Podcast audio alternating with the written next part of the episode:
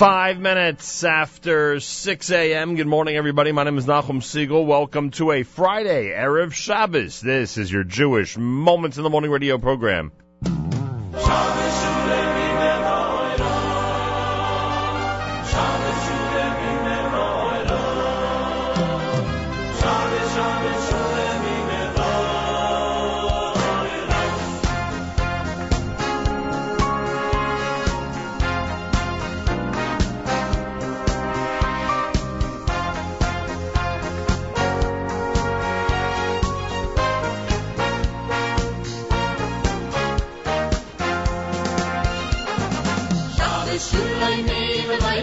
ti vedrai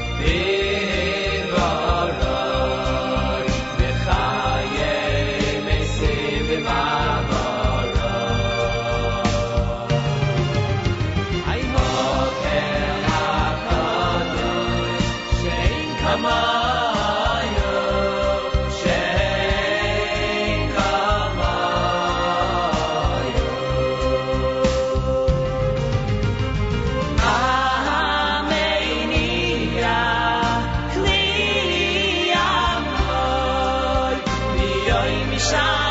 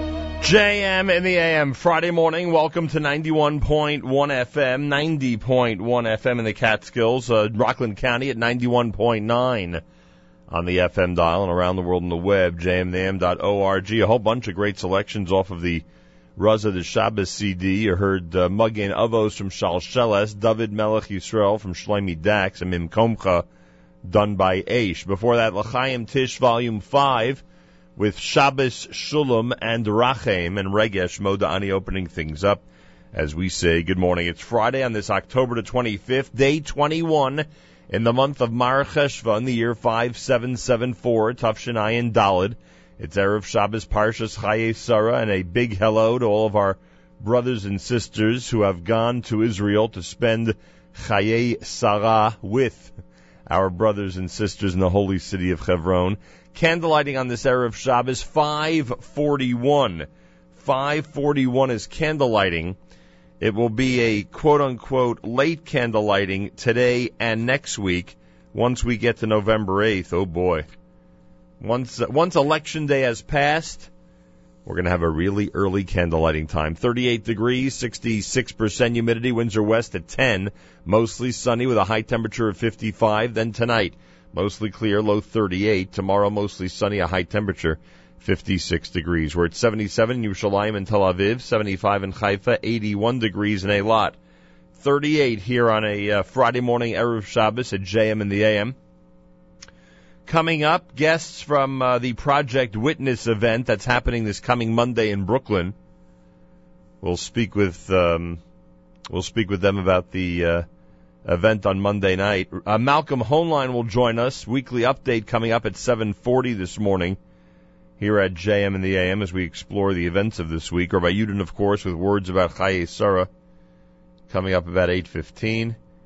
And I am told we're going to have a live report from the holy city of Hebron on Erev Shabbos. Who's going to do that? I don't know.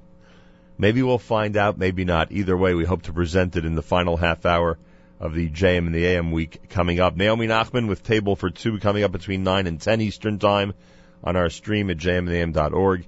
And of course, an amazing Erev Shabbos music mix courtesy of our friends at Kedem. It all happens starting at 10 a.m. Eastern Time all the way until candle lighting. There is no better way to prepare on an Erev Shabbos. Simple as that. 20 minutes before 7 o'clock. Good morning from JM and the AM at 91.1 FM, 90.1 FM in the Catskills, Rockland County, 91.9 on the FM dial, round the world in the web, jmandtheam.org.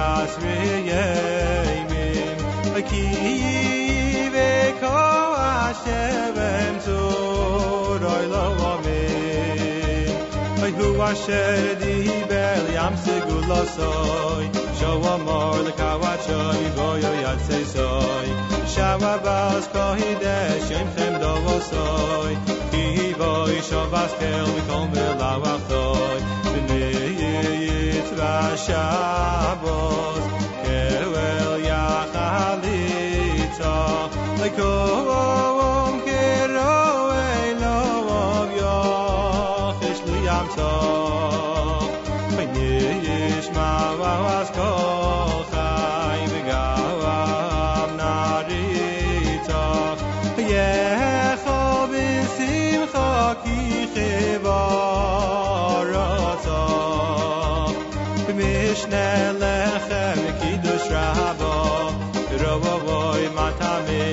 ach mit di go mish ne lechem ki do shavo dro vo hoy mata mi ru ach mit di go yes ku le rafto ham bi sang im bo di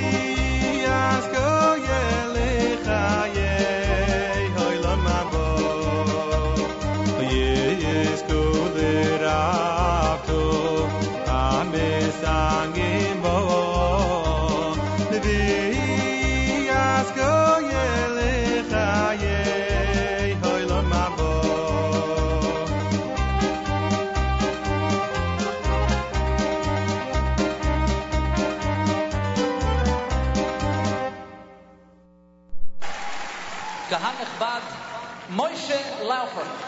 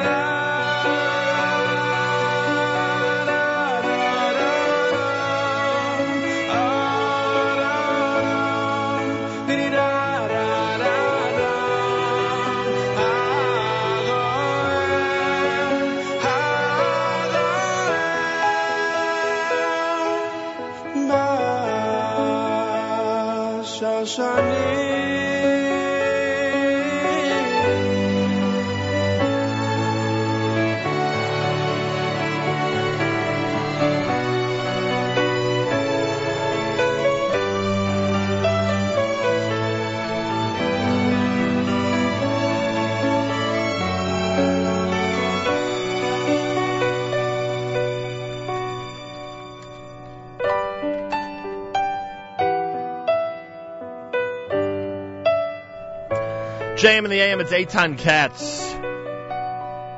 Anila Dodi off the CD entitled Shuvu here on a Friday morning. Erev Shabbos Parshas Chaye Sarah. That's right, I'm here, but in a couple of hours in the holy city of Hebron, they're going to be starting Shabbos. And it is one of the most remarkable Shabbatot. Um, I've had the opportunity to be there before on Chaye Sarah with over 20,000 people, and uh, I am told we will have a live report. Not quite sure who's doing it, but we'll find out in the final half hour of our broadcast this morning coming up here at JM and the AM. Malcolm Hoenlein will join us at 7:40. We'll go through the events of this week. Lots of stuff happening, as you would suspect. Uh, coming up on the uh, 28th of October, this coming Monday, a very important event happening in Brooklyn, New York, and we will uh, introduce you to some of the uh, people who are making it happen and explain why it's so important. That'll happen in the 7 o'clock hour this morning right here at JM and the AM. Big thank you to everybody who made yesterday such an incredible day here. Opening up with our visit from Joe Lhota on JM and the AM, then continuing all day long with an incredible string of programming on jmandtheam.org. By the way, last night, Dr. Ari Kornblit on Spin Class, as I sat in for Michael Fragin, analyzed the handwriting of both Bill de Blasio and Joe Lhota. An archive worth listening to. It should be up later today. Uh, last night's Spin Class Check it out if you go to my website at NachumSegal.com. It's America's one and only Jewish Moments in the Morning Radio program. Heard on listeners sponsored WFMU East Orange, WMFU Mount Hope, Rockland County at 91.9 on the FM dial and around the world on the web, jmam.org. Galei Tzahal in the background, news from Israel coming up next. Matis will speak to Rabbi Steve Berg on Sunday morning, coming off of an amazing JM Sunday last week with the Carlebach tribute. Rabbi Steve Berg of the Wiesenthal Center will join Matas this coming Sunday morning. Uh, the program will run between 7 and 9 a.m. on the stream at jmam.org. Make sure to check it out and like the Facebook page that we call JM Sunday. Make sure to like the Facebook page that we call JM Sunday. Saturday night Siegel tomorrow night with Avrami starts at 10 p.m. Eastern Time on the stream, jmam.org. We get your week started real early. E- even on Saturday, just a couple hours after Havdalah, and we're already presenting programming on our stream with a big thank you to Avrami. Make sure to be tuned into jmnam.org. Galei Tzal, Israel Army Radio, 2 p.m. newscast for a Friday follows next. We say Boker Tov from JM and the AM. גלי צה"ל השעה שתיים, כאן כרמית ראובן עם מה שקורה עכשיו. נורבגיה דוחה את בקשת ארצות הברית לבצע בשטחה את הליך השמדת הנשק הקימי של סוריה. כתבתנו חן פישר. לאחר בחינת מכלול השיקולים באופן יסודי ומעמיק, הגענו למסקנה, יחד עם האמריקנים, שכאן הוא אינו המקום המתאים לביצוע המהלך, כך נכתב בהודעת נורבגיה שפורסמה בצהריים. לדברי אוסלו אין ברשותה את הציוד הנדרש ואת האנשים המוכשרים לתפקיד. עוד נטען כי החוקים הקיימים שם מקשים על ביצוע פעולות של אחסון פסולת קימית. כעת יאלצו בוושינגטון למצוא אתרים אחרים ולפנות לממשלות נוספות. משימה לא פשוטה בהתחשב בסערה האדירה באירופה, בעקבות חשיפת פרשיית האזנות שביצע הממשל האמריקני. ובינתיים שלוחת אל-קאעידה בסוריה שוקלת לנסות לפגוע בכוחות הזרים המוצבים בדרום לבנון, כך על פי דיווח בעיתון הלבנוני אל-עכבר. הסתיימו השיבושים באספקת החשמל, כתבתנו יעל עמית. לטענת חברת החשמל, אספקת החשמל חזרה לסדרה ולפי שעה לא נרשמות הפסקות חשמל. תקלה באחת מיחידות הייצור הביאה לשיבושים באספקת החשמל ברחבי הארץ, אנשים נתקעו במעליות ופעילות הרמזורים בחלק מהמקומות שובשה. בבאר שבע נמצאה פעוטה בת ארבעה חודשים לבדה ברכב סגור, מצבה מוגדר קל והיא סובלת מהתייבשות. כתבנו רמי שני מדווח שמחקירת המשטרה עולה כי התינוקת שהתה ברכב כארבע שעות לאחר שאביה שכח כי היא נמצאת במכונית. מעצרו של אבנר טווק ברק, החשוד ברצח זוגתו נאוה חן, הוארך בשבעה ימים. הוא נלכד אתמול בבוקר במסגד באשקלון לאחר מצוד משטרתי שנמשך למעלה מ-48 שעות. כתבתנו שרון פולבר שמעה בבית המשפט את פרקליטו של ברק, העורך דין גיא עין צבי, מהסנגוריה הציבורית. היום אה, אנחנו הסכמנו להארכת המעצר של אה, אבנר עד ליום אה, חמישי, על מנת שהחקירה תתקדם ועל מנת ש... צוות החקירה לא יוכל לטעון שאנחנו מפריעים לקידום החקירה.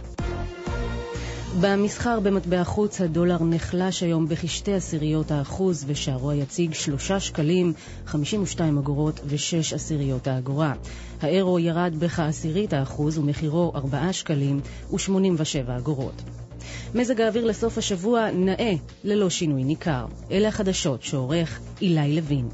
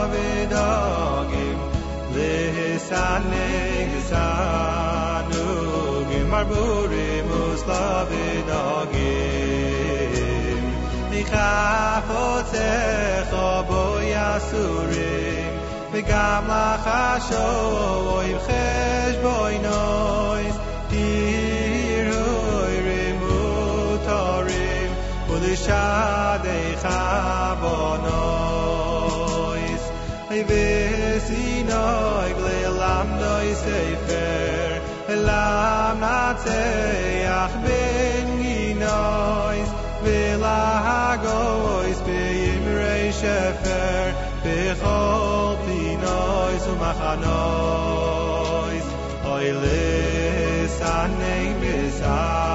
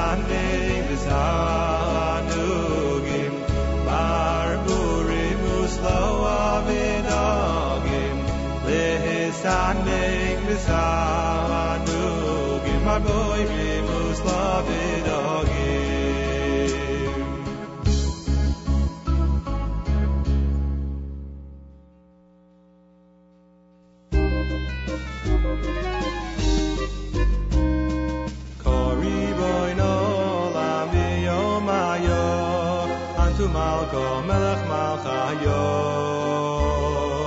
oy van di bur teg bes ma yo shvago do mach yakh ma yo o oh, vo oh, oh, oy van di bur teg bes ma yo shvago do mach le yakh ma yo shvokh na sa der tsafro be ram shon tsafro be ram shon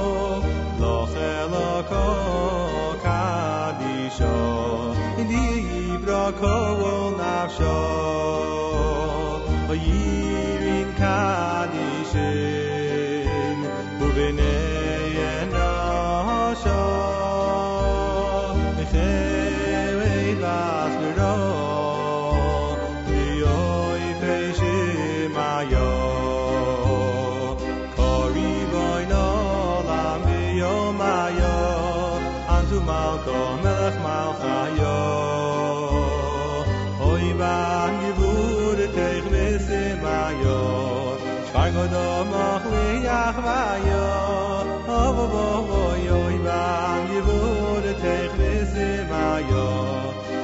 domo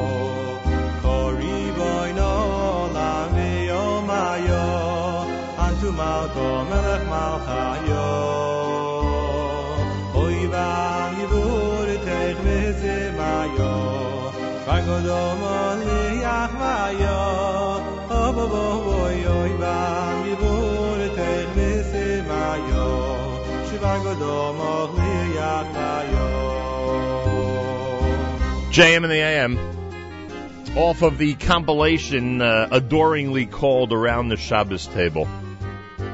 Friday morning, Erev Shabbos, on this Parshas Chaye Sarah. Report from Chevron, I am told, later on. Hopefully, uh, with all the cell phone activity that I'm sure is going to be going on with tens of thousands of people in Chevron, someone will be able to connect with us and uh, tell us what's happening before 9 o'clock Eastern Time this morning. Erev Shabbos with candlelighting time at 5:41. If you think this is early, wait a couple of weeks. 5:41 is candlelighting time on this Erev Shabbos. Mostly sunny with a high temperature of 55. Looks like good weather for the weekend. Big shout out to all those at TABC, the students that didn't get a shout out yesterday.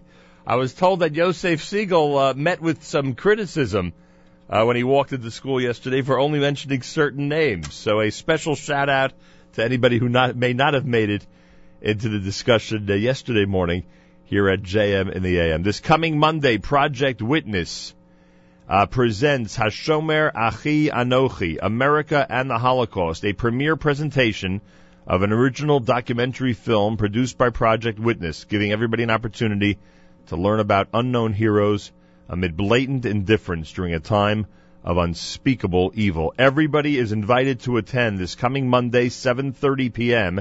at the Beis Yaakov uh, building in Borough Park, Brooklyn. Uh, the information at the 718 Witness, 718 Witness, and there is a website, projectwitness.org. Again, that's projectwitness.org. And with this information out there, it is with great pleasure that I uh, introduce again to our uh, esteemed audience the publisher of um, the Hamodia newspaper and the person who has uh, uh, proudly founded Project Witness and has built it into an amazing entity when it comes to uh, education in our community. And that, of course, is Mrs. Ruth Lichtenstein. Mrs. Lichtenstein, welcome back to JM and the AM.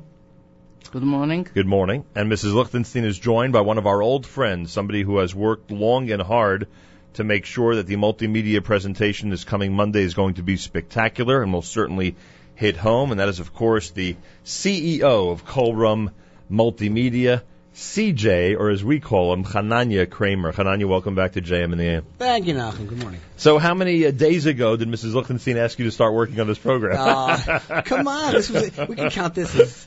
Is it weeks? Is it months? Have you known about it actually for a while? Mrs. Lichtenstein is Lamaila and Hazman. There you go. Uh, but I'm sure that uh, knowing you, it's going to end up being an amazing presentation this coming Monday night. Mrs. Lichtenstein, why put together a program about America and the Holocaust?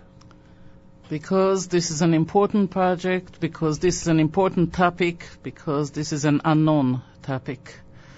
Uh, not only to the younger generation, uh, but to adults around who really don't know what happened in America in 1930s and 40s. Even people who lived in America in the 1930s and 40s do not realize to what degree the indifference was happening in Washington and in the United States in general, even those who lived through it. Absolutely. Uh, now, of course, we're trying to educate a new generation, keep everybody uh, um, up to date about uh, what has happened uh, in the history of our people.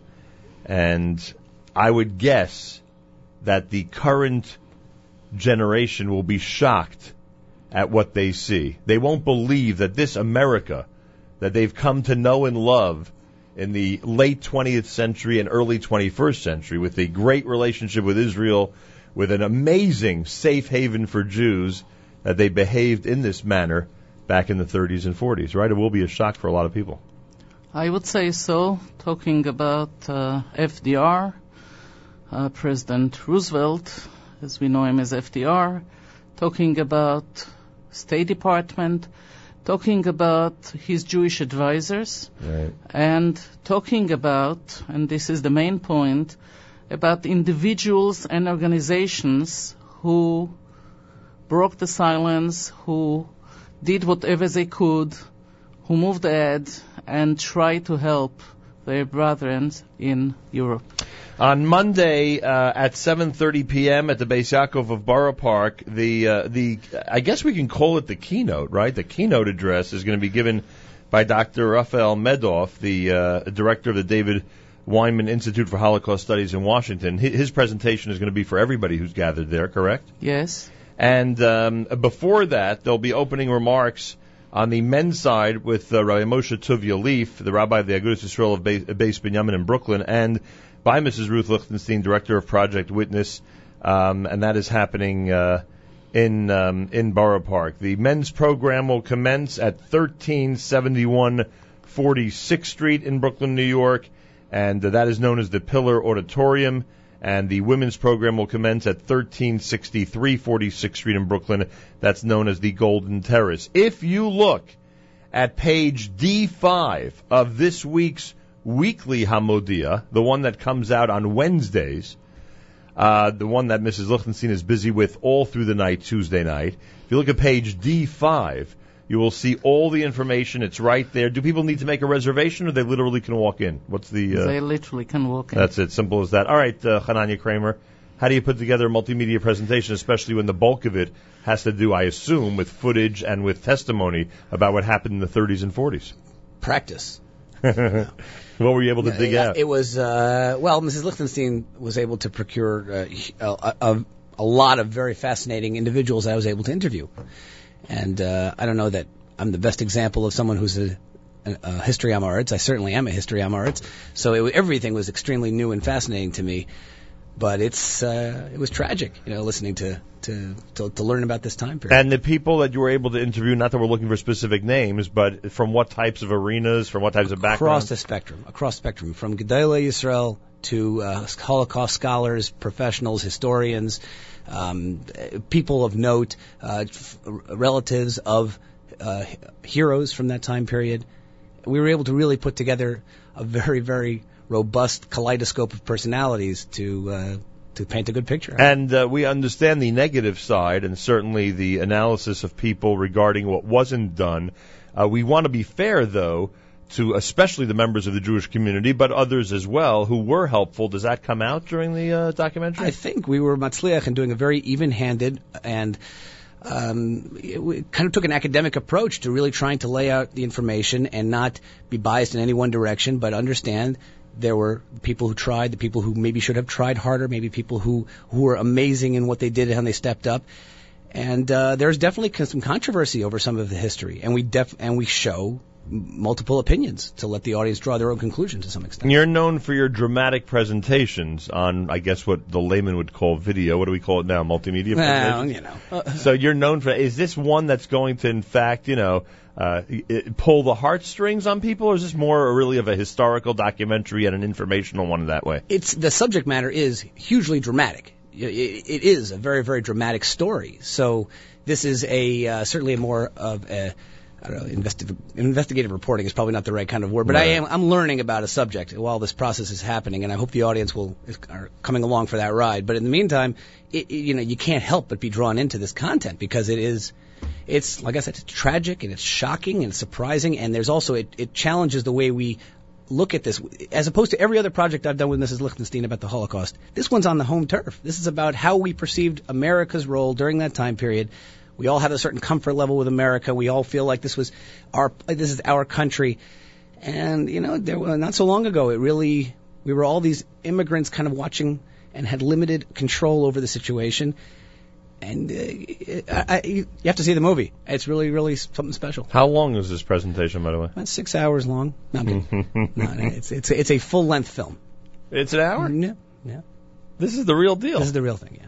Uh, Chananya Kramer is here, KolRom Multimedia. He's responsible for what you'll see on Monday night. It's called Am I My Brother's Keeper? An original documentary film produced by Project Witness. Mrs. Lichtenstein, who is the director of Project Witness, is here and will speak uh, to the women's group on Monday before the general presentation takes place. Um, Mrs. Lichtenstein, the uh, look, you you have put together some amazing programs through Project Witness. Uh, I especially cite the ones that um, bring Holocaust survivors and the next generation together. Uh, I know that some of those programs, if not all, have attracted the youth. Do you think the youth of our community will be drawn to this? Do you think that young people in the Jewish community, we want them to be, but do you think, maybe you've already heard some type of reaction out there. Do you think that they have an interest in what went on 60, 70, 80 years ago in America? I hope that they will. Uh, because we are talking about home and because we are talking about America, I think that it carries a very, very strong message for all of us and for the younger one to understand what happened and to understand uh, that things, you know, might happen and and that they can happen again. Um, knowing you, first of all, you have you seen what Hanan has already produced? Have you seen this? Uh, I would say so. you've. No, I would say I, so. I have to ask that as a as a foundation question, Mr. Kramer. Oh, yes, okay? indeed. I apologize for entertaining you. So my question is, I would assume, knowing you, that you have probably read every book on this topic, or most of them on this topic of America and the Holocaust. You've probably seen the majority of documentaries, if in fact there is a, uh voluminous collection of documentaries on this topic. Where does this rank? Is there a lot of new information? Is it simply put together because it's not really new information, but it's the only way that our community is going to go and see it? What was the story with this? So the story is that there are definitely books and there are definitely different videos that are talking about uh, different individuals, organizations, uh, what they have done, you know, during the Holocaust. I would say uh, that what we did here is while still giving the credit to people that were recognized in the past, we put emphasis on individuals and organizations who were not recognized Right. till now. Right. It's not all negative, right? People shouldn't Absolutely think that. not. There's a lot of good positive, especially as it relates to our community. Yes. There's a lot to be proud of, but there were a lot of roadblocks in the way. There is a lot what to be proud of and a lot what to learn from. Um, so it sounds like this is the type of film that belongs in, I don't know, the United States Holocaust Museum, the Museum of Jewish Heritage downtown. I the mean, Academy Awards. yeah, the Academy Awards with Chananya Kramer. I mean, you know, accepting it. Would you would you bring other people up there, or you're accepting it on your own? I mean, what's the story? But uh, am I right that it belongs in, in places like that? Definitely belongs in, you know, the right places. And in Mitzvah Hashem it will. Um, Am I My Brother's Keeper? Everyone is encouraged to attend. It's an original documentary film produced by Project Witness. If uh, Chananya Kramer's behind it, and he is, I would assume that everyone will be riveted for the hour or so of the film. It's happening on Monday, 7:30 p.m. at the Beis Yaakov Borough Park. Uh, the men's program will be um, uh, hosted by Avram Y. Heschel with opening remarks by Moshe Tuvia Lieff. On the women's side, Mrs. Judy Kranzler, the widow of the late Dr. David Kranzler, and Mrs. Ruth Lichtenstein, director of Project Witness. And then, uh, collectively, everybody will hear from Dr. Raphael Medoff, the director of the Wyman Institute for Holocaust Studies in Washington, and of course, we'll view the documentary film produced by Project Witness on the topic of Hashomer Achi Anochi, America, and the Holocaust. There is a suggested donation information. You contact Project Witness on the web at projectwitness.org or dial 718 Witness. That's 718 948 6377. Again, that's 718 948 6377. Anything else we need to know? Are we ready for Monday night? Oh yes. We're anticipating a big crowd. Emet Hashem. Amir Hashem is right, and I hope the young, I hope the older people are able to uh, convey to the young people how important it is to be there and how important it is to uh, to view the the film and to be uh, inspired in one way and to really be forewarned uh, in another way about uh, what this world is all about. Uh, do you continue to hear from Holocaust survivors and their children about your work? Absolutely. Are they appreciating the work of Project Witness? Absolutely. And what other projects do we have down the road? Because you're always planning events, right? You're always planning different things. You know, A lot of th- a lot of things. we will share it. She does not with stop. You listeners. She doesn't stop on Doesn't this. stop. And uh, we should also mention, uh, am I correct? And you'll correct me if I'm wrong. That the book that you authored or edited or whatever term you want to use is now being used in different schools in our community to educate our children about the Holocaust. Yes, it's true. And it's essentially being used in what grades? Is it high school? Is it younger? Where's it being used? High school um, depends, you know, on the schools, on the um, grades that they want to use it. And it's no going- secret that when you wrote it, you wanted it to be something that those schools would accept and bring in and, and, and appreciate and be able to use, right? I mean, that was, that was one of your goals. This was one of my goals, and uh, we, Baruch Hashem, are reaching out to different communities, different schools from coast to coast, out of the United States, and uh, we keep going. We are preparing now uh, a book for middle school, and There will be a book for younger kids? yes, I gotta say, I, I, I you know, Baruch Hashem, I travel the country, different schools doing video production, and Witness to History. That's the name, Witness to History. Witness to History is there, and it's a pride point for the schools that use it. This coming Monday, join Project Witness in Brooklyn, New York. Uh, the film uh, "Am I My Brother's Keeper," a documentary film produced by Project Witness. Learn about the unknown heroes and blatant indifference during a time of unspeakable evil. Uh, information 718 Witness, projectwitness.org. Mrs. Lichtenstein, continue your amazing work on behalf of the Jewish people, and thank you for being here this morning. thank you. Chananya Kramer. Conti- You're waiting for another compliment? No, please. Continue your amazing work on behalf of everybody. Thank you, and, and good luck in trying to establish a final product for Monday night. Because I know in your I. I know in your industry. Nah, I- kidding. We were done six months ago. We were we were- Really, it was already in the can, as they Not say. at all, but- You haven't, even, you haven't even thought about this project for the last half a year. It's ama- I'm glad I brought you in to refresh you about it. Baruch Hashem. Chananya Kramer of Korah Multimedia, Mrs. Lichtenstein, Mrs. Ruth Lichtenstein is of course publisher of Hamodia and the director of Project Witness on a Friday morning, Erev Shabbos, right here at JM in the AM.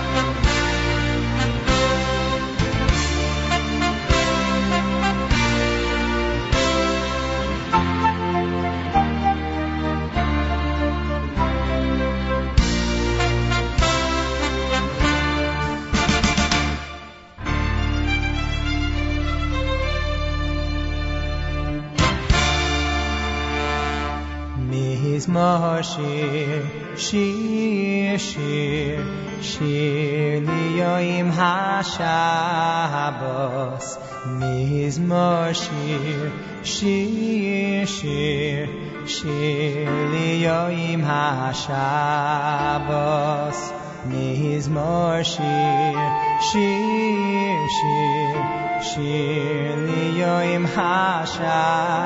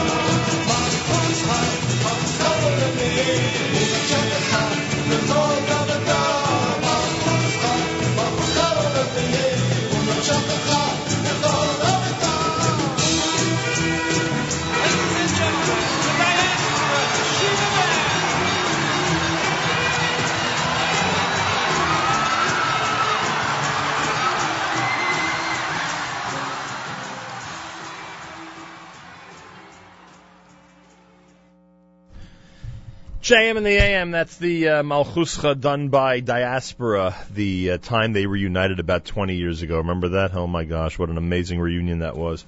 They will be together at the uh, Haas concert. It's not really a Diaspora reunion because uh, there are a lot of other acts there that night. So that's not the focus of the event, but for me, it's been the focus of the event so far. Nothing against the other amazing acts that are going to appear that night. I just can't wait to see Diaspora on stage on January the 12th. Friday morning broadcast, JM and the AM on this October the 25th, the 21st of Mar Cheshvan. It's Erev Shabbos Parshas Chaye Sarah. How I wish I was in Chevron. Uh, we'll try to get a report from Chevron about an hour from now. See what's happening there as we get closer and closer to Shabbos. Candle lighting at 541, pretty early. But if you want to see early, wait a couple of weeks and it'll really be early. Mostly sunny with a high temperature of 55. I want to thank our friends at JewishWorldReview.com who continue to highly recommend to our uh, to their readers our jmandam.org web stream, which continues to have amazing programming.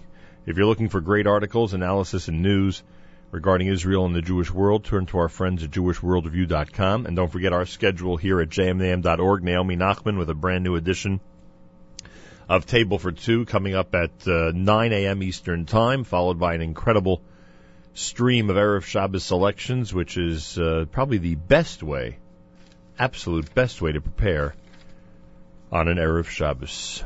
Malcolm Hoenlein is Executive Vice Chairman of the Conference of Presidents of Major American Jewish Organizations and joins us for the weekly update. Mr. Hoenlein, welcome back to JM and the AM. Uh, good morning to you. It was just revealed to me because we spent a good part in the last half hour speaking to Mrs. Ruth Lichtenstein and Chananya Kramer. It was just revealed to me that you have a role in the documentary they're showing on Monday night in Brooklyn, Am I My Brother's Keeper, an original documentary film which talks about America and the Holocaust. Um, uh, just a word from you on this topic. Uh, we, we don't realize, especially those of us who took a strong interest in this topic years ago, we don't realize how the next generation really has no clue about what was going on in this country during the Holocaust. If you would read the studies, you'd be shocked. I, I mean, I hope I'm up for an Academy Award for my role in this film. But uh, short of that, uh, first of all, what Mrs. Lichtenstein has done in this, in the book that she wrote, everything is just really amazing. And I think that this is so critical, and I hope every family will take their children and to learn the lessons of what American Jewry didn't didn't do, what they could and couldn't do, and what happened. You know, when when they did a study in Europe recently, and they asked uh, young people what Auschwitz was, including here in the United States, the majority didn't know. Wow. And this is, and unfortunately, I think if you ask our kids, they may know what Auschwitz is. They do not know the details of what really happened. Yeah, no question about it. And uh, uh, that, by the way, folks, again, it's Monday night in Brooklyn, New York. You can call 718 Witness, and um, uh, the film, uh, I'm sure, will hit uh, uh, close to home. And uh, you know, it's, it's funny the comparison. Yesterday, uh, Joe Lhota was here. We're talking about how kids like mine have no clue what New York City was like more than 20 years ago, and they think it's like a, a science fiction horror story when they hear people like me talk about it. So too, our kids are so comfortable, thank God, here in the United States, they don't have a clue that there was a time in history where the U.S. and uh, you know and its outreach to Jews around the world was not up to snuff, so to speak. So there's a lot of education that has to go on. Made and it was one of the messages from last last week's uh, dinner when people have commented to me that they have nobody realized, and as you saw these really this condensed history in the in the two and three minute segments that were shown um, about how much we've done, how much progress we have made, how much older we got, but more importantly, is this is something that you can't take for granted. And if we don't train our next generation to be involved, to be shtadlanim, to to have a, to understand how to to work within the system and how to use it to the benefit of everyone, because when I believe that what we do really benefits and, and is consistent with American interest and American democracy, which demands one thing of us, and that's involvement. Or else, don't complain about the results. Right. If you don't care, don't come crying to me.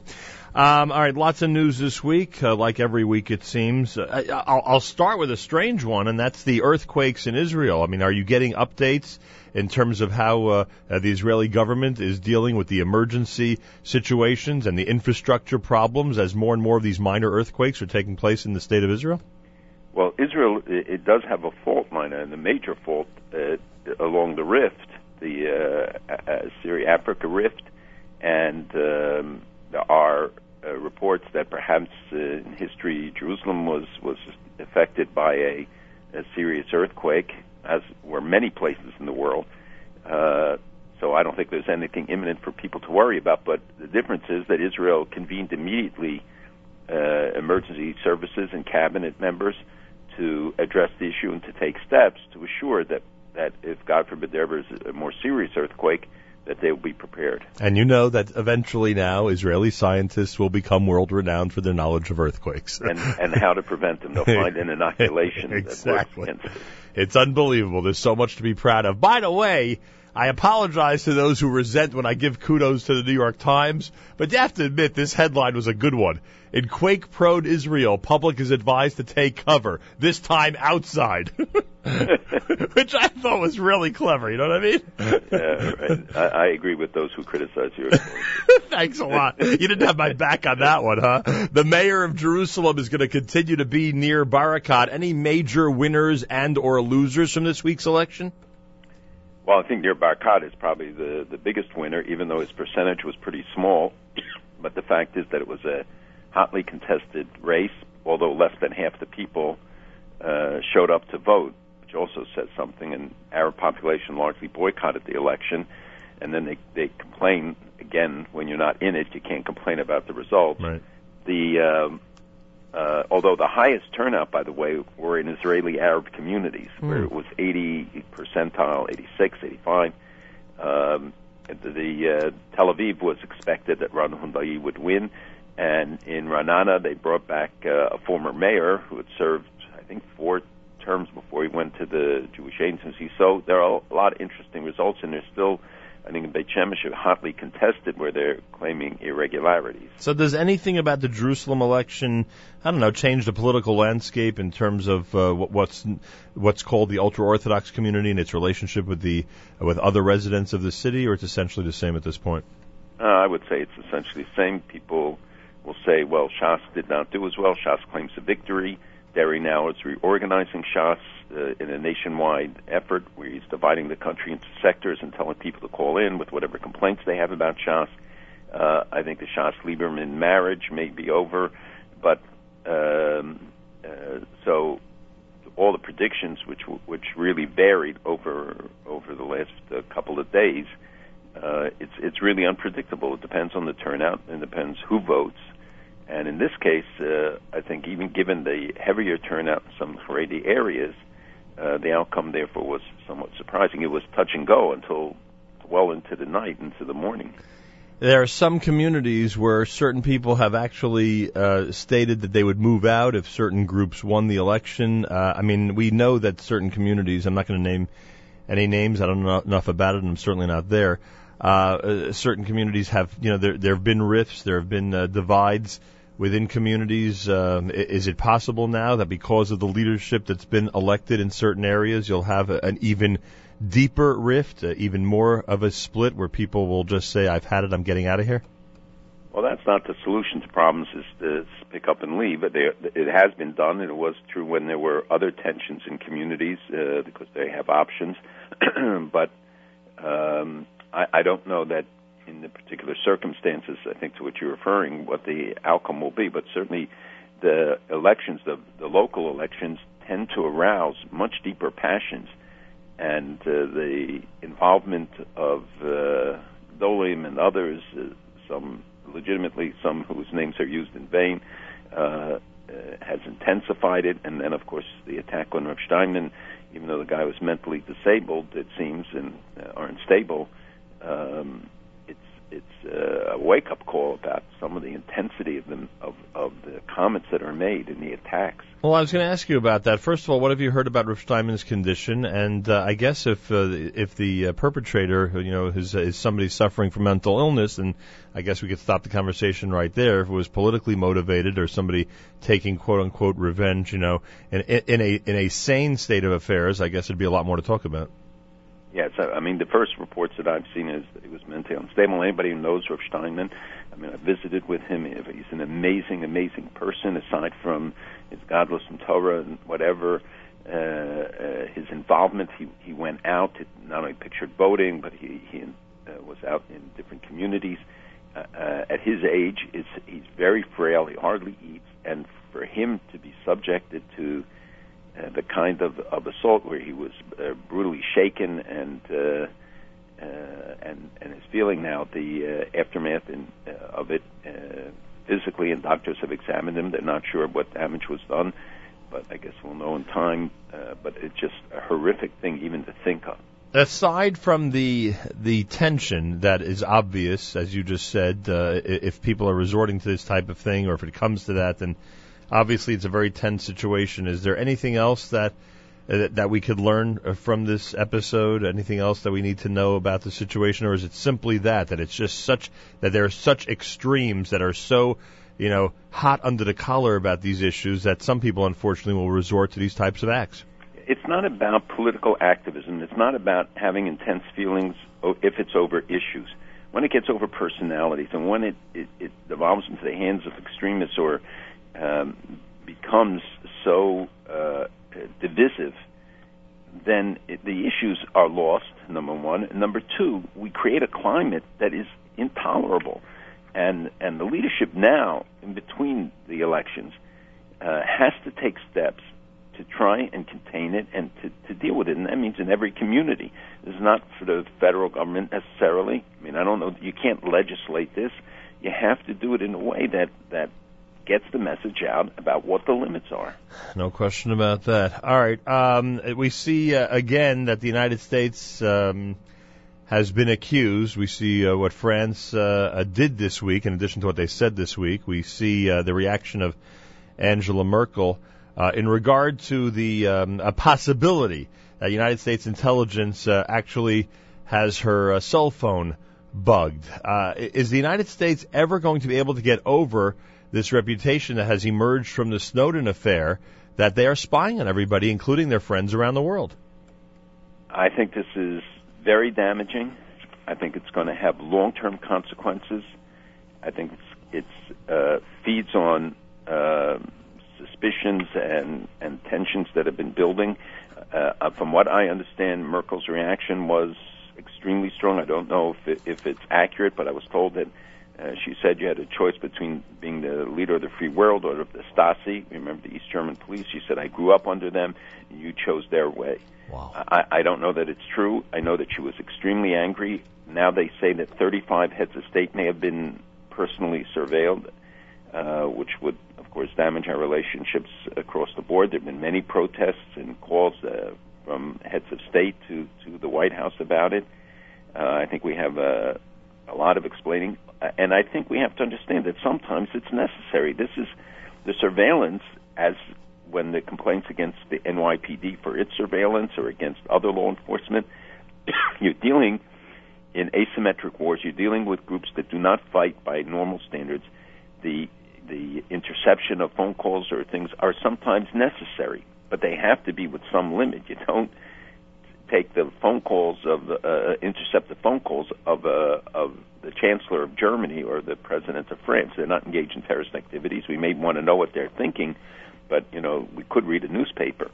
so I think that this this is a very serious development, and it it just exacerbates the standing in the United States. What we saw Saudi Arabia do this week, I think, fits into that, where where just you know one assault after another that seems to portray the United States as as losing friends and weakening our international posture. Yeah, no question. By the way, and according to that article, I believe it was in the Guardian, more than 70 million phone conversations were listened to by the NSA in one month. That's uh, from the um, uh, the leaked NSA. But that wasn't just on Merkel's phone. No, no, I understand. He makes a lot of calls, not that. But but what I was going to say was what I was going to say was, boy, if if all those were potential terrorists, we're really we're really in for it because that's quite a large number. It's America's one and only Jewish Moments in the Morning radio program. Heard on listeners sponsored WFMU East Orange, WMFU Mount Hope. Rockland County at 91.9 on the FM dial, around the world on the web, jmandtheam.org. Erev Shabbos Parshas Chaye Sarah. Both Malcolm and I would rather be in Chevron. We'll hopefully have a report from Chevron later on. By the way, you know how you keep telling us that the Iranian president is the same as his predecessor Ahmadinejad? I read an article this morning, Malcolm, uh, where it says that the brand new president of Iran has suggested that the country's famed Death to America slogan be banned as the government has begun taking steps to reestablish relations with the West. So you see that Hassan Rouhani is not as bad as you thought. He's getting rid of the Death to America slogan. And he participated in an event uh, a week before the election in which they had missiles that said, death to the United States, death to Israel. In fact, there is a major debate about legislating that every rally, public gathering, has to have signs that say, death to the United States. Wow. Or, or as they say when we translate it, we say down with the United States but the, the actual translation is death to the United States. This is the debate in Iran. This is the country with which we are now talking and thinking that somehow this is, uh, you know, that we're going to be able to change them, we're going to be able to, to moderate them. And, and the fact is that if you look at the record just of this last week of, of uh, the involvement of uh, Rouhani, and he, there's another book, by the way, coming out about his uh, tenure, which just again reinforces how he, he boasts of, of using the time, the uh, timeout, uh, the suspension during the 2003 of, of enrichment to build up the system. And he said that the uh, Iran's agreement to suspend enabled it to make more progress on the technology and saying if it had resigned, it would not have been able to get make the technological pro- uh, progress because it wouldn't have gotten the material and and uh, in, information from the European Union that it got by as a result of the agreements. And he said it, that any suspension of uranium enrichment shouldn't last long. They also announced yesterday that they're going to start uh, uranium dioxide uh, processes in in the next three months, which is an additional component which they say they need for the Bushehr nuclear reactor, but it's it's further evidence that they're not stepping back. Uh, we expect the expert talks next week, and then they're going to be P5 plus one, and then another round of expert talks. This is exactly what they want to do. They want to delay, delay, delay. In the meantime, there's talk that the United States will release 12 billion dollars in in held up funds, and then the Europeans will do 35 billion. Uh, we hold about 50 billion altogether. Uh, and yesterday, um, members of the, the staffs of key members of Congress were called to the White House, where they were told to hold off. That the administration doesn't want the next round of sanctions. Many members, including Chuck Schumer and others, have come out uh, for the next round of of, um, of sanctions. Uh, but they thought that was the group that said that it would hurt Israel if the. Um, am I confusing two different stories? Different stories. Okay, go ahead. I'm sorry. So, so what their argument is that if you suspend, it hurts Rouhani's ability to negotiate. The, the truth is the reverse, that it is the pressure on Rouhani and on the Syrian economy that gives him the leeway to come into the negotiations because people are hurting him because they know that there's no way out. You release, you know, tens of billions of dollars, it takes the pressure off of them.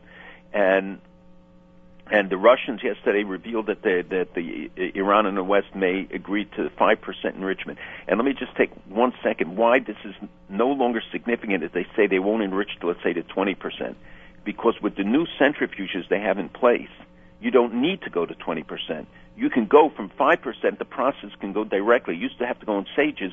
This goes much faster directly. And the estimates now that the uh, uh, top experts, David Albright, others came out with yesterday, is that they could build a bomb in a month. In a month, and the the uh, White House, as I said, is pushing to hold up sanctions. We should be pushing to to expedite the, the sanctions to increase the pressure uh, on them. And the um, Russia and Iran are talking about expanding military cooperation. So so we know where the Russians are at and how they exploit every um, every uh, situation and the the idea that we do anything before. I know Ben Rhodes from the National Security Council said that there would be no front-loaded uh, concessions. That we would only do it at the you know after there's real progress and real signs. I know that Bibi and Kerry discussed this. You know, they had a seven-hour meeting in in Italy about the peace negotiations and about Iran. Uh, but there clearly are still differences, and as Stein had said, it's not a time to give Iran extra oxygen. We see what they're doing. We see what, what's happening with Assad. That the radicals, the extremes, are, are, are gaining.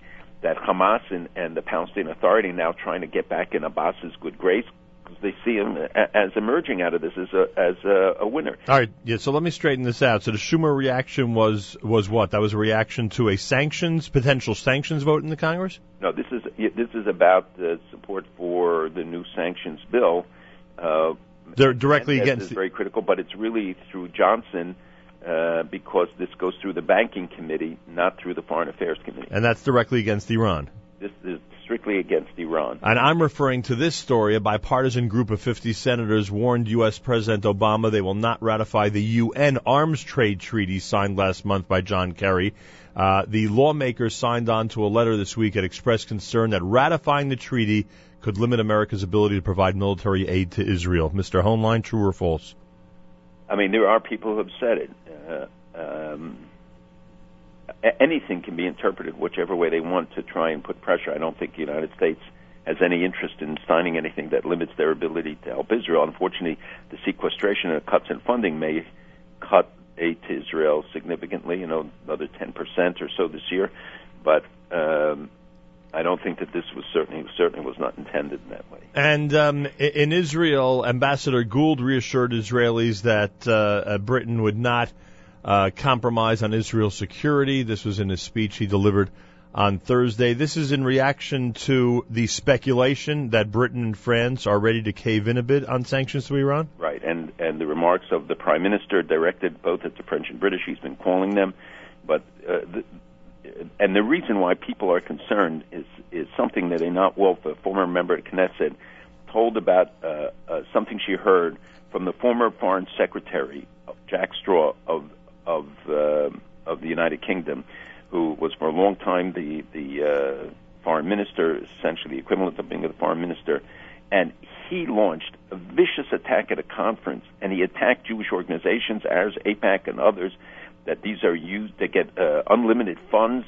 to control and divert American policy, and and that Germany's obsession with defending Israel were the problems and uh, underlying the problems of in the Middle East, and, and this at a European monitoring center on on racism and xenophobia working group, where which defines these kind of comments as. Um, uh, and where they attack Jews as a collective. This is a former foreign minister of not long ago of the European of, of England.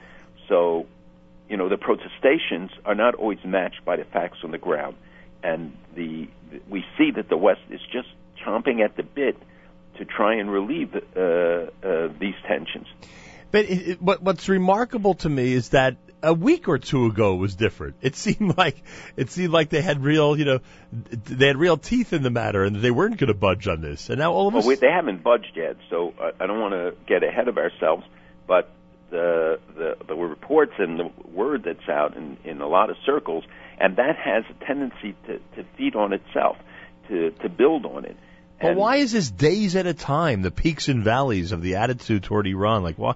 It, it, it, it's it's ever changing. It doesn't make any sense. Well, a lot of it has to do with the reporting on it, uh, but also the signals that are being sent.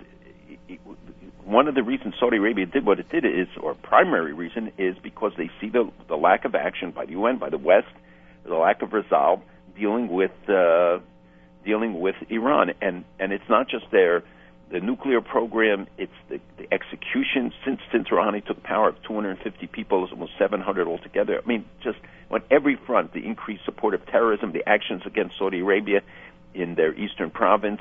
Uh, I know what they're, they're doing with the Houthis in, in in Yemen. I mean, they're instigating and, and supporting, and now the feeling is that Saudi they will be a victor if Saudi Arabia, if uh, sorry, if Assad uh, survives.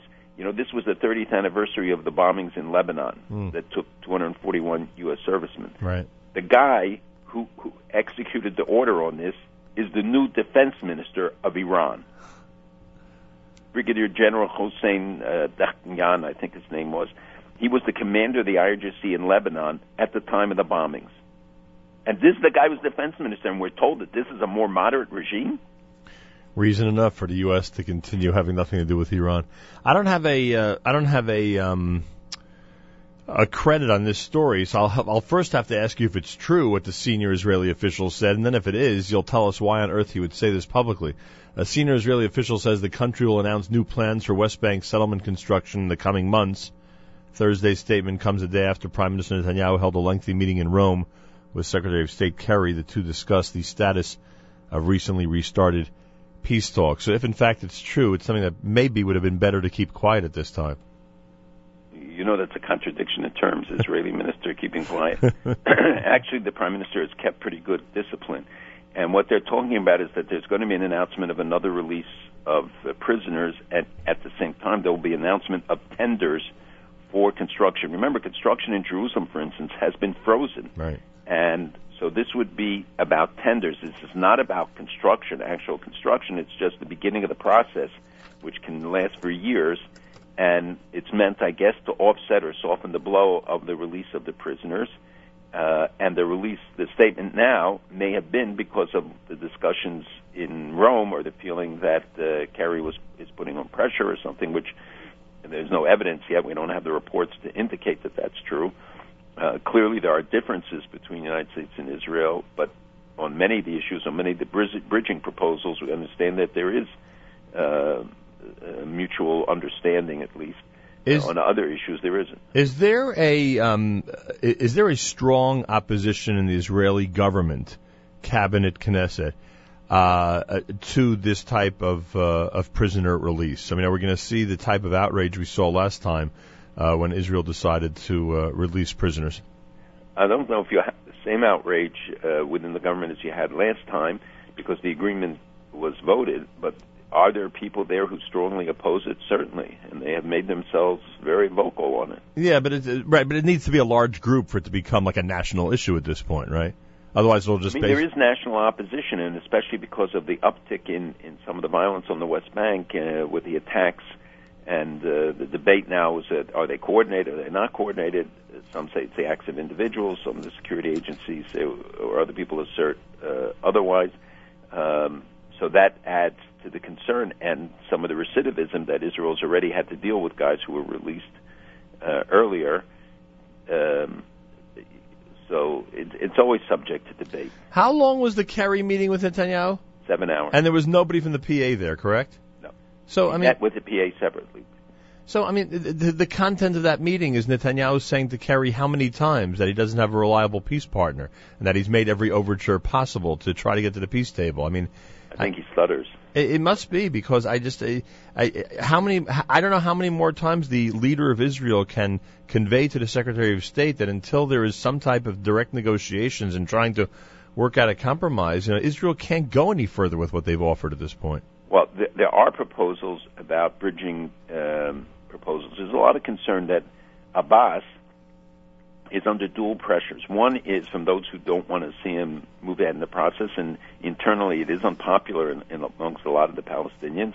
And on the other hand, he knows that he loses whatever little international support they have, uh, and that uh, you know he he doesn't want to be the guy to make concessions on the one hand, but on the other hand, he knows that if in fact the talks break down, he says it will lead to an intifada, but the intifada won't be just against Israel; it's going to be against him. So he has uh, an incentive, essentially, to to be part of the process and to continue the negotiations. But the constant threats of pulling out, in fact, backfire because it creates additional pressure uh, within uh, the Palestinian Authority. So you see the talk now of demanding that he appoint uh, a successor, and what I said about his flirtations with uh, with Assad. These are not coming out of positions of uh, of strength, and uh, Hamas obviously has been very weakened. Uh, so the, the the discussions, I think, in this regard, deal with bridging proposals, Mm. coming up with ideas, let's say, to d- deal with the issue that's been very public of Israeli troops along the Jordan uh, border, Right. which Jordan insists on too. Can I give you some good news? That would be nice. Yes, you give us good news. 73 year old Tom Jones tomorrow night and Monday night in Israel. And you know why this is significant. He was under tremendous pressure not to perform in Israel.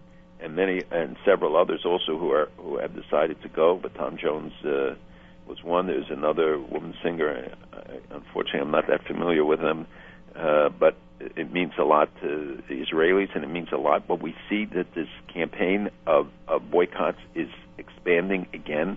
There are a lot of pressures from the Pink Floyd type guys uh, um, who are, are campaigning to, to keep people out of Israel, to, to boycott uh, Israel. The BDS movement, which we've talked about for a long time, and I know people still don't necessarily take uh, take seriously, continues to grow. It is Right. a serious matter. Let's tweet that out, guys. Malcolm's reference to the Pink Floyd type guys. I like that. uh, and What's his name? Waters. and anybody anybody out there who uh, I don't remember if it's Pink Waters or Pink Floyd, or, I mean, his name is Waters. Roger Waters maybe Roger Waters, Could that, could that be Malcolm? That's who it is. And I by knew the- that it was something. And like by the way, everybody, if don't bother Malcolm for Tom Jones tickets. He already told me he has none, so he cannot help you with that. A good idea or bad idea, Malcolm Hoenlein, for a uh, major uh, Jewish philanthropist to offer advice about dropping an atomic bomb on Iran. Well, unfortunately, it it it gets you know distorted. Uh, he he made the comment about what what he was essentially send, saying is send a signal that we're tough, we mean business. I don't think he necessarily meant it literally. Um, and saying, you know, he didn't. He said send it into a, a desert area, not into a populated area. He didn't say bomb Tehran. He Right. said send a nuclear bomb there and say to them, guys, you either negotiate with us because the feeling on a lot of parts, and we hear it you know, in the Arab world, uh, which has come in Israel, seem to be on the same page on, on a lot of this stuff. That that the uh, that you have to send a tough message and messages of weakness if they don't believe the the the military threat is credible. So I think that that he he he, he didn't mean it literally. Yeah, and by the way, just and to his credit, as you say, he uh, spoke about doing it in an area where no civilians would be hurt, and I think that uh, you know the, the the point was made. It may have been exaggerated a bit on purpose, but the But there were people who want to exploit him and Well, these days, these Right days, away. these days, it's six words that get publicity. You know, you, no, nobody's looking for explanations or you know, or Rashi about different statements. You know, you you, you make the quote, and that's what happened. And by the way, again, n- nothing against uh, uh, Mr. Adelson. I think what what you said is is correct. But all of us need to learn a lesson that it, it's those little sound bites now. They're going to make news. You got to be really careful about having things being taken out of context. He's not a political analyst or a political leader. He, he, but again, even though his words shouldn't shouldn't be weighed in that same way as you'd think of somebody who's uh, you know res- responsible for policy on this, you're absolutely right. People have to be careful, and, and things get taken out of context, or you know you got to know about what the consequences of what you say will be. Egypt is looking to Russia to supply it with arms now that the U.S. has frozen much of its military aid to the Egyptians.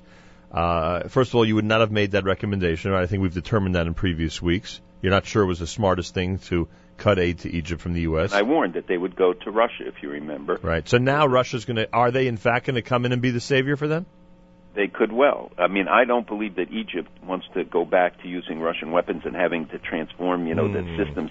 And it's hard to integrate Russian and American uh, weapons, but and, and things that we've held off on. So helicopters, they might, but start uh, with Russian MiGs again. It's not such an easy thing, but it, I think the threat is credible. And what I heard also is that Al Sisi has talked about helping to bridge the gaps between Saudi Arabia and, and Russia. That there seems to be some tension between them, but that they they're finding common interest in the vacuum that's been created or in the animosities that have been created. I think the, it is a mistake for us to cut stuff to Egypt now when they're fighting Al Qaeda in Gaza and they're fighting, uh, trying to limit Hamas's operations in, in, in Gaza rather, and and uh, Al Qaeda in the Sinai. Uh, facing real challenges. It doesn't mean we shouldn't press for human rights and all the other things that we should be uh, dealing with, but I think it's like compounding the mistake we made with Mubarak, with how we handled Mubarak, and it, it's what leads Saudi Arabia to, to the conclusions that it reached and why it, it made this demonstrative act of not going to the Security Council was against as much a message to the U.S. as against the UN over Syria and Iranian policy. And doesn't make any headlines here, and it's such an important story. And and remember, this they were elected. This is not something that was that day's decision. Right. And they had been they had people here at Columbia University for three months training for this. They they you know it's a big deal, and the Arabs have this seat designated, and they rotate between the North African Arabs, and uh, Morocco had it last, so it goes to the Asian Arabs, which is you know the, uh, Saudi Arabia, Kuwait, Qatar, UAE, Jordan. I, and I don't know who will take it. It could be that uh, Kuwait will take it, or Qatar, which is certainly not better for us. And finally, I, I hope that our listeners took our advice last week and saw some and looked and researched and saw some of the photos of the enemy's tunnels that Hamas is responsible for in the Gaza area. Uh, the, the the the the professionalism, the the engineering that went into it, the time that was spent building them. I mean, for God's sake, you put those tunnels in Manhattan. You know what kind of real estate price you can get for them? The way they look. It's 1.8 kilometers. It took a year and a half, 20 uh, to 800 tons of concrete, tens of thousands of, of slabs of concrete. The whole roof, everything was covered, was was tiled. There was electricity, telephone, other stuff. Air conditioning, right? Uh, uh, in, in maybe at the beginning, I don't think that the whole thing was air conditioned, but they have wind uh, blowing in it. Right. The they it was clearly meant to, to kidnap soldiers, and we don't know how many more. They just, in fact, found an extension of a tunnel they discovered last November. I mean, Mayor Weingarten told me explosives. Mayor told me that th- it was built for two men across. That there was enough room for for two way traffic. You could bring a battalion through this uh, through this tunnel. The um, and the the seriousness of it should never be underestimated, and the difficulty in detecting them.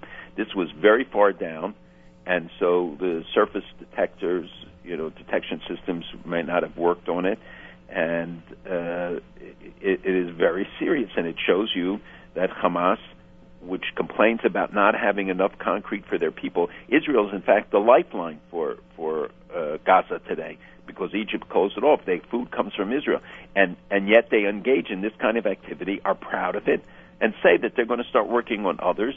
And the the uh, uh, weakness of Hamas today, their financial and other things, doesn't stop them from making this the priority over feeding their Right. people and doing what they should be doing. All right. those who put pressure on Israel and make all these demands think about that. Malcolm, this conversation will continue, please God, next week. Thank you so much. Have a wonderful show. It'll be all good news next week. I hope so. Please. Everything will be all. We're begging you. We're begging you. You have no idea how the listeners want to hear good news. Mama Sarah's watching us this Shabbos, so it'll be good. There you go. Nice word. I like it. Malcolm Hoenlein is Executive Vice Chairman of the Conference of Presidents of Major American Jewish Organizations. Friday morning, Erev Shabbos at 91.1 FM, 90.1 FM in the Catskills, Rockland County at 91.9 on the FM dial, around the world on the web, jmintheam.org. This time each and every Friday, every Erev Shabbos, with great pleasure, we present Rabbi Benjamin Yudin spiritual leader of Congregation Shomrei Torah in Fair Lawn, New Jersey, to address the entire listening audience concerning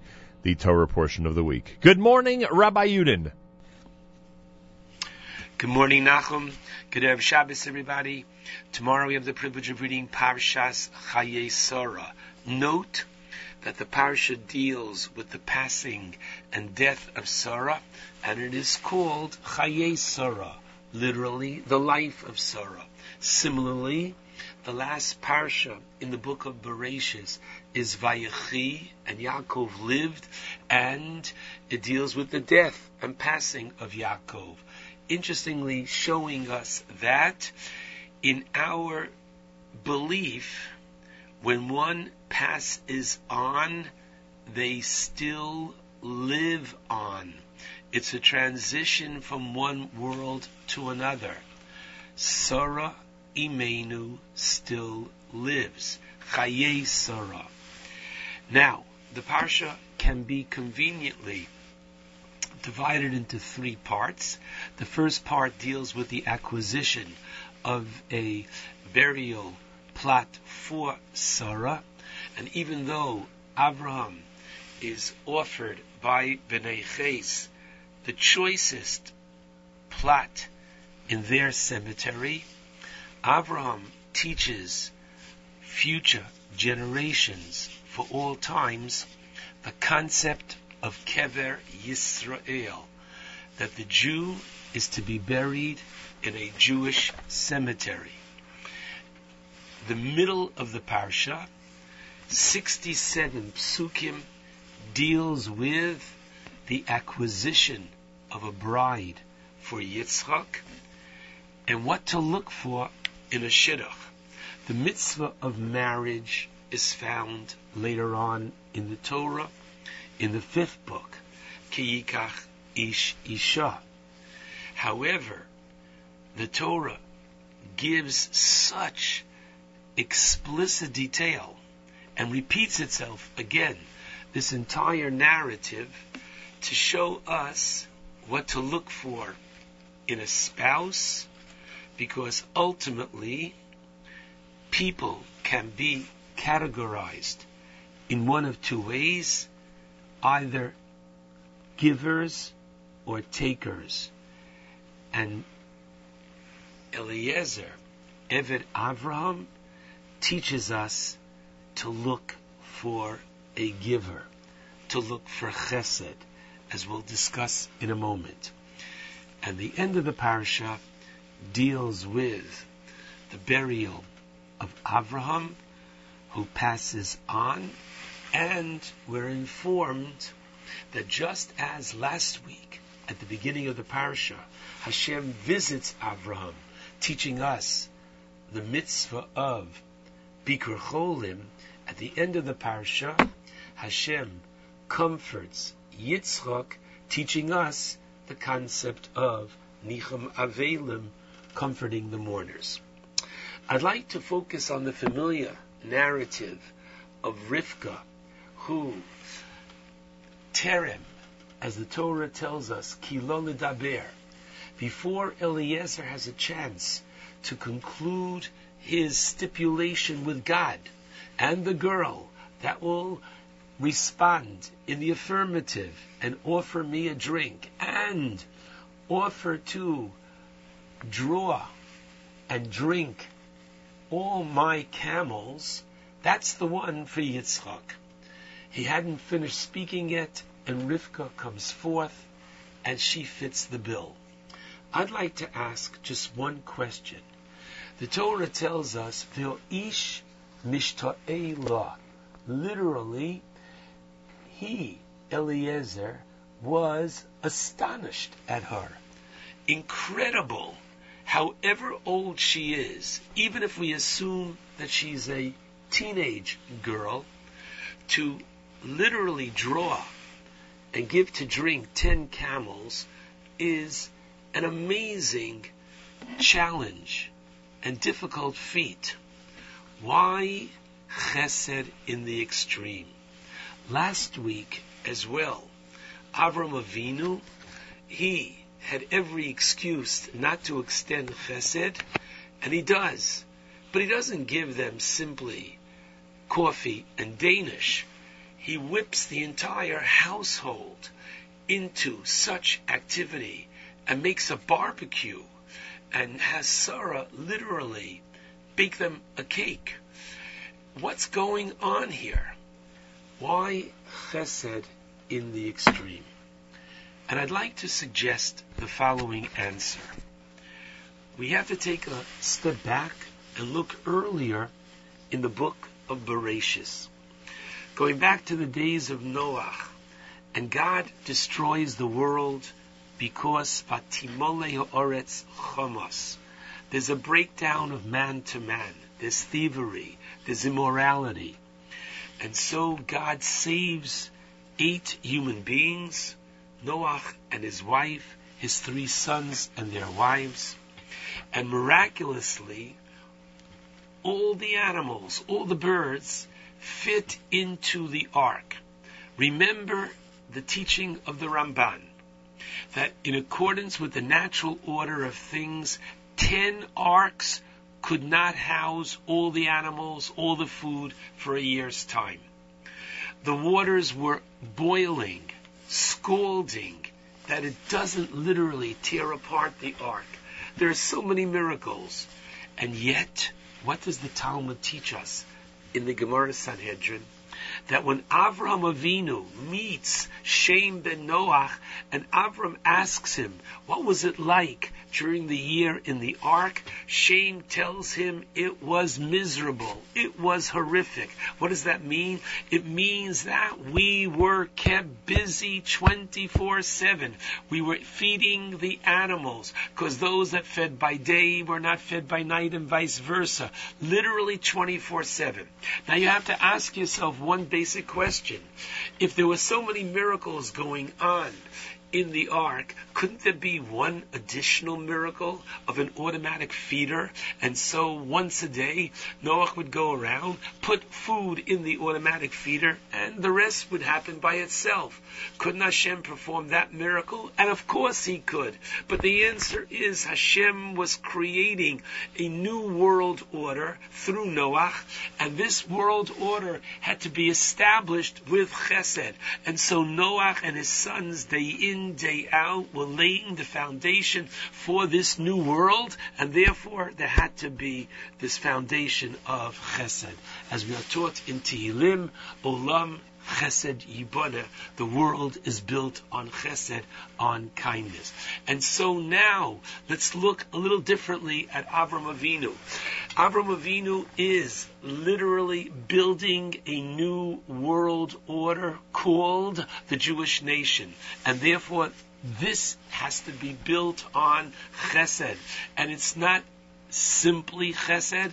Once again, it is what you would call chesed in the extreme, what Avram does last week. And now, with the absence of Sarah who dies, and we need to have someone fill her shoes, we need someone as well who's not only going to, yes, I'll give you some water, but gam gemalecha eshav, I will also, what? Provide water for all the camels as she too is laying the foundation for Klal Yisrael. And when you start a world order by Noah, you need very simply to have a strong and firm foundation. And therefore, let us now proceed. The Mishnah tells us in Sanhedrin that each person is to understand and realize Bishvili Nivra Ha'olam. Each person is to say that literally the world is created for you, that you are the world, and therefore you have to lay the foundation, each and every one of us, for their world. You have to be the Avram Avinu of your world. And you too have to be and can be the Rivka Imenu of your world. And especially when you're establishing something, it has to be in the best way possible. Mirz Hashem, in a little more than a month, we're going to have the privilege of celebrating the the holiday of Hanukkah. Hanukkah, what happened? Wow! They found that one jar of pure oil, and as we know, miraculously, it lasted for eight days, hence our celebration of the eight days of Hanukkah. Now I ask you, everybody knows, or should know, Tuma Hutra Betzibur. What does that mean? That if you don't have pure oil, you can use impure oil. And so who needed the whole miracle in the first place? So one of the answers that's given, and this is given by the Chachma Shlomo, is as follows. When you have a functioning Beis Hamikdash, and one day you don't have pure oil, by all means you can use the impure oil.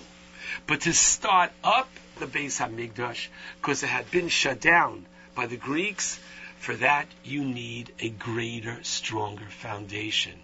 And so this is what each and every one of us has to realize that we want to know Tov Achriz Davar. If the end is going to be good, you have to judge it Mereshiso from the foundation, and therefore each person is a world unto themselves. And I'm going to show you that each person is a world unto themselves. The Rambam writes in the laws of Ishus, chapter 15, halacha 16. Listen to this incredible language of the Rambam. Even though a person has fulfilled the mitzvah of Pruervu, he has a son, he has a daughter. Hareyu mitzuva, he's still obligated, midivrei sofrim, from the rabbis, shloevatel, he should not desist and stop, milifros velirbos, of having more children, kozman sheyesh koach, as long as he has the strength and the potential to so do. Why? Shekol amosif nefesh achas Yisrael, because each and every every time you bring another soul into this world, kilubana olam, as if it is as if you built another world. Wow. You to realize, and if each and every person says to themselves, my goodness, how can I be like Avram? How can I be like Rivka? The answer is open your eyes. Hashem gives us the opportunity every day to be like the Avos. That's what our rabbis teach us. A person is supposed to say, Masai yagiu ma'asai. When will my actions come close to Masei Avosai? Come close to those of my antecedents that came before me. Now there's no question about it that we ought to realize, wow, that they were on such a greater level. But listen carefully. What is marriage, my friends, if not the opportunity for constant chesed, that you have the opportunity on a constant basis to do kindness for one's spouse, constantly. What are children if not a constant opportunity for chesed? Meaning, literally from the time that they are infants and they need our attention every moment, etc. And then as the children progress and mature, the type of chesed that they need changes. But there is that constant need for chesed that one can and should extend their children. And even in your business, on your job. Don't look at it simply as an opportunity to make money, but your job as well, very often if you're in service, even if you're a salesperson, wonderful. I have the opportunity to help people. Use this as an opportunity to literally uplift the mundane and to realize that you have this opportunity for chesed. And next, it's not simply what I could do for the next person, but ultimately, this becomes your foundation. If each and every one of us is a world unto themselves, then you become nivne. You become built through the chesed that you extend. This is your foundation.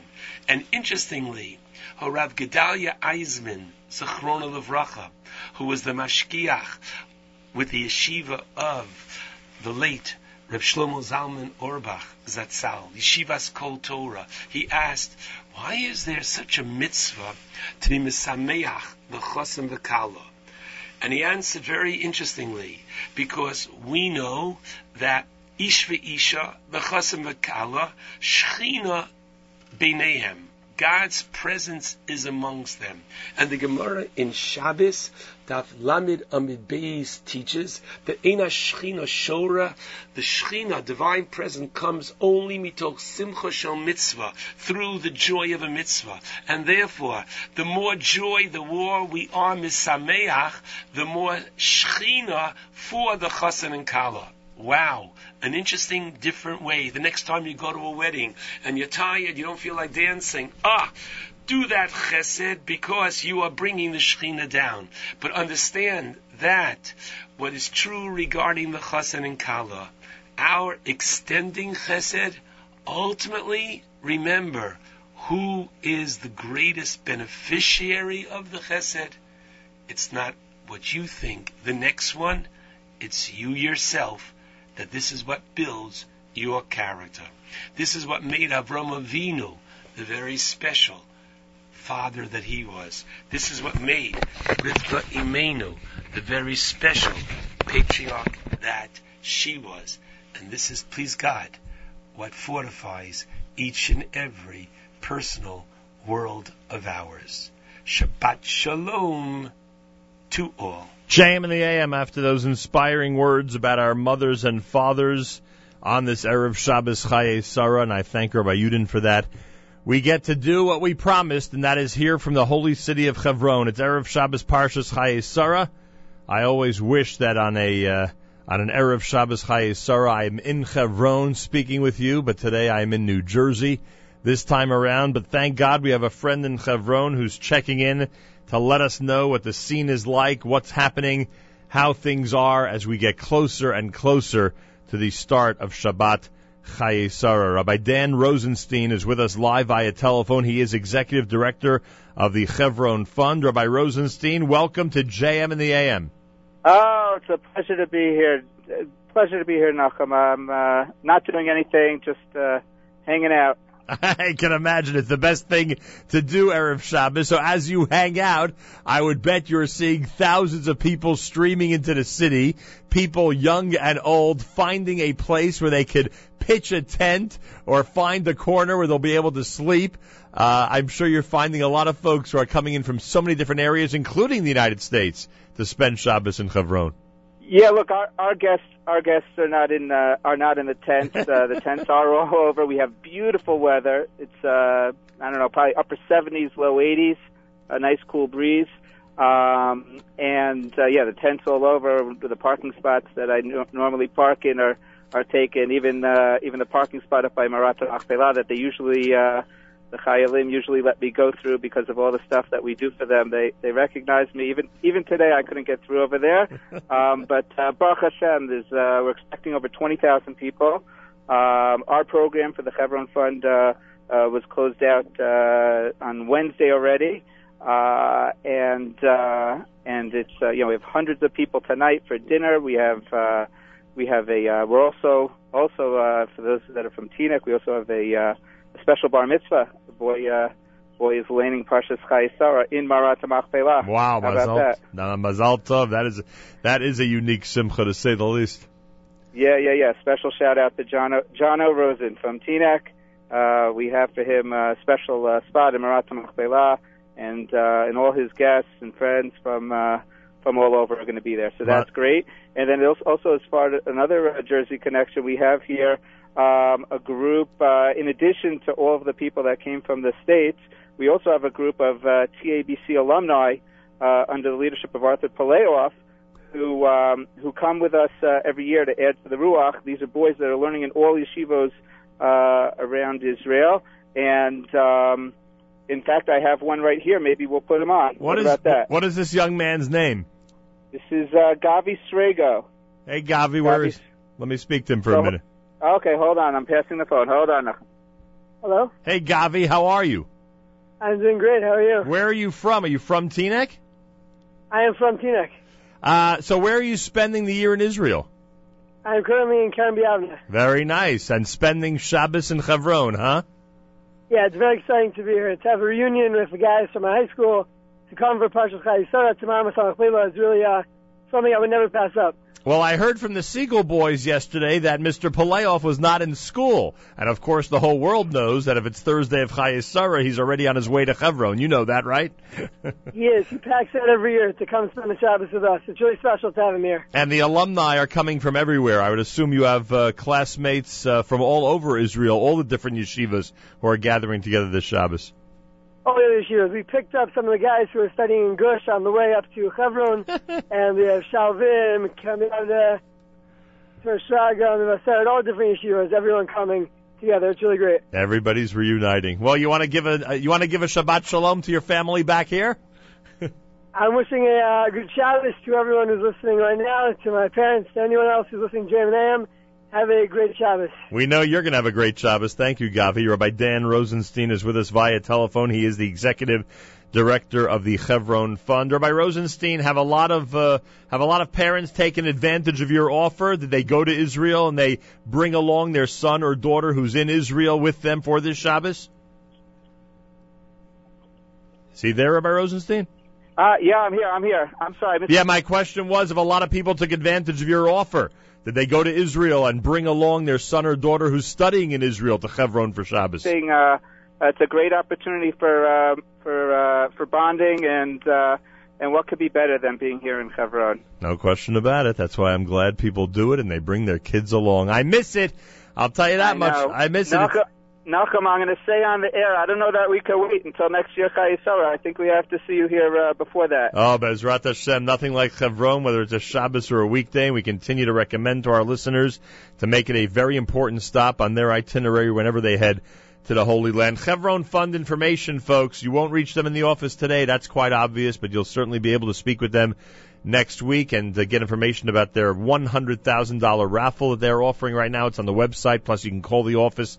They're at 718-677-6886, 718-677-6886. Dan, according to my estimate, what are you, about 90 minutes away from candlelighting? Does that make sense?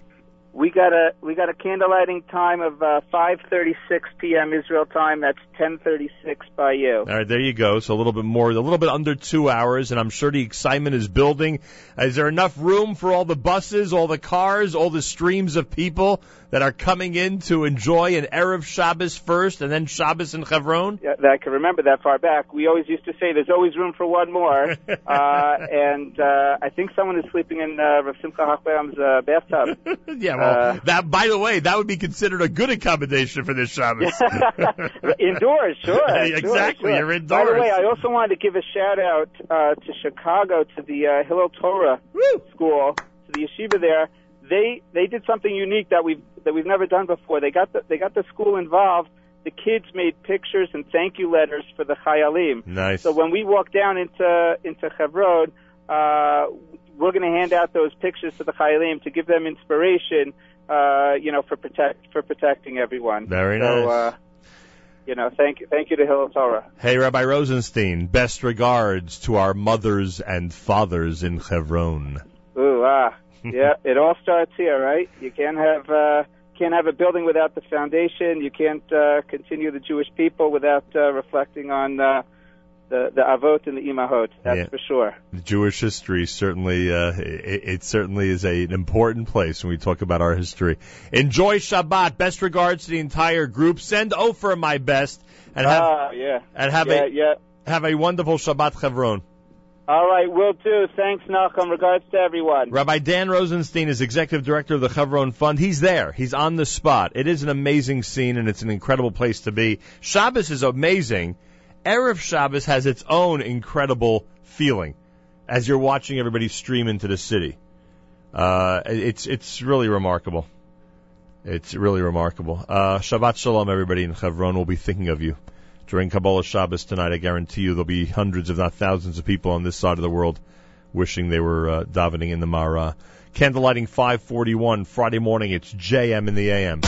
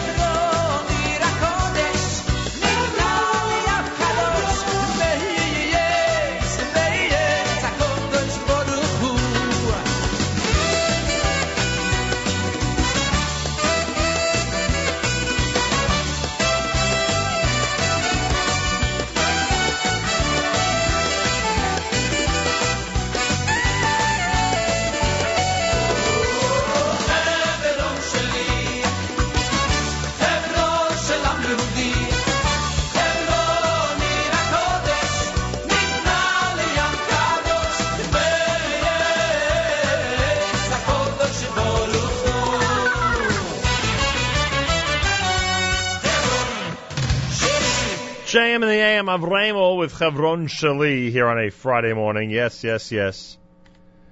If you've ever been there in Chevron on uh, Sorry, you know exactly what I mean. It is remarkable. Just a great experience. And if your kids are there this weekend, then uh, kol hakavod to you for the influence you've had that they would uh, want to spend some of their spare time, some of their break, some of their free Shabbatot in Chevron.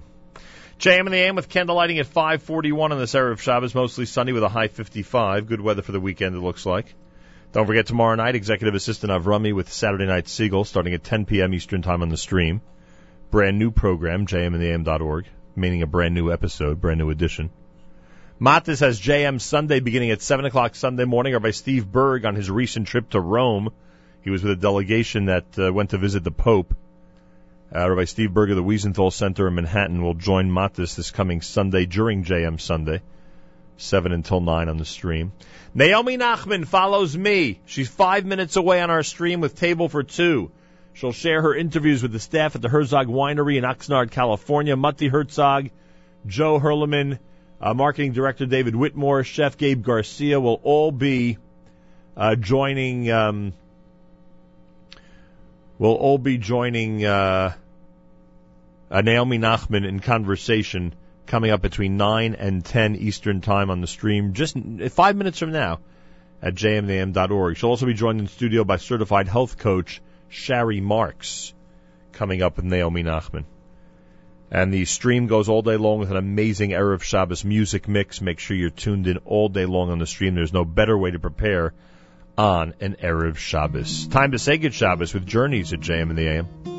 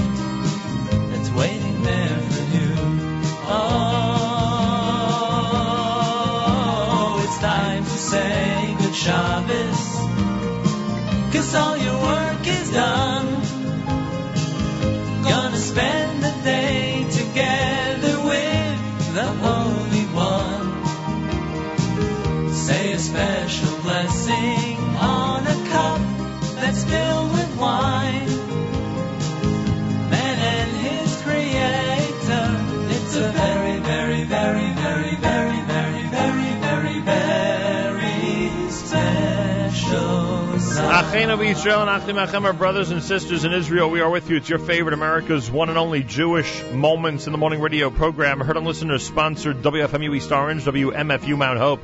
Rockland County at 91.9 on the FM dial. Around the world on the web, jmnam.org. And that closes out another great week here at JMNAM. Naomi Nachman is next. Table for two. Great show on our stream at jmnam.org.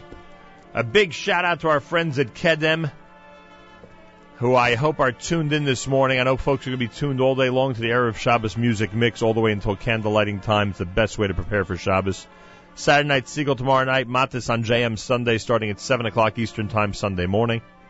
Just so much going on. It's amazing. Spread the word, everybody. Follow us on Facebook, Jewish Radio World, with Nachum Segal, on Twitter at Nachum Segal Net. Have a fabulous Shabbos, a great weekend. Enjoy Shabbat Chaye Sarah. Till next time, Nachum Segal reminding you, remember the past, live the present, and trust the future.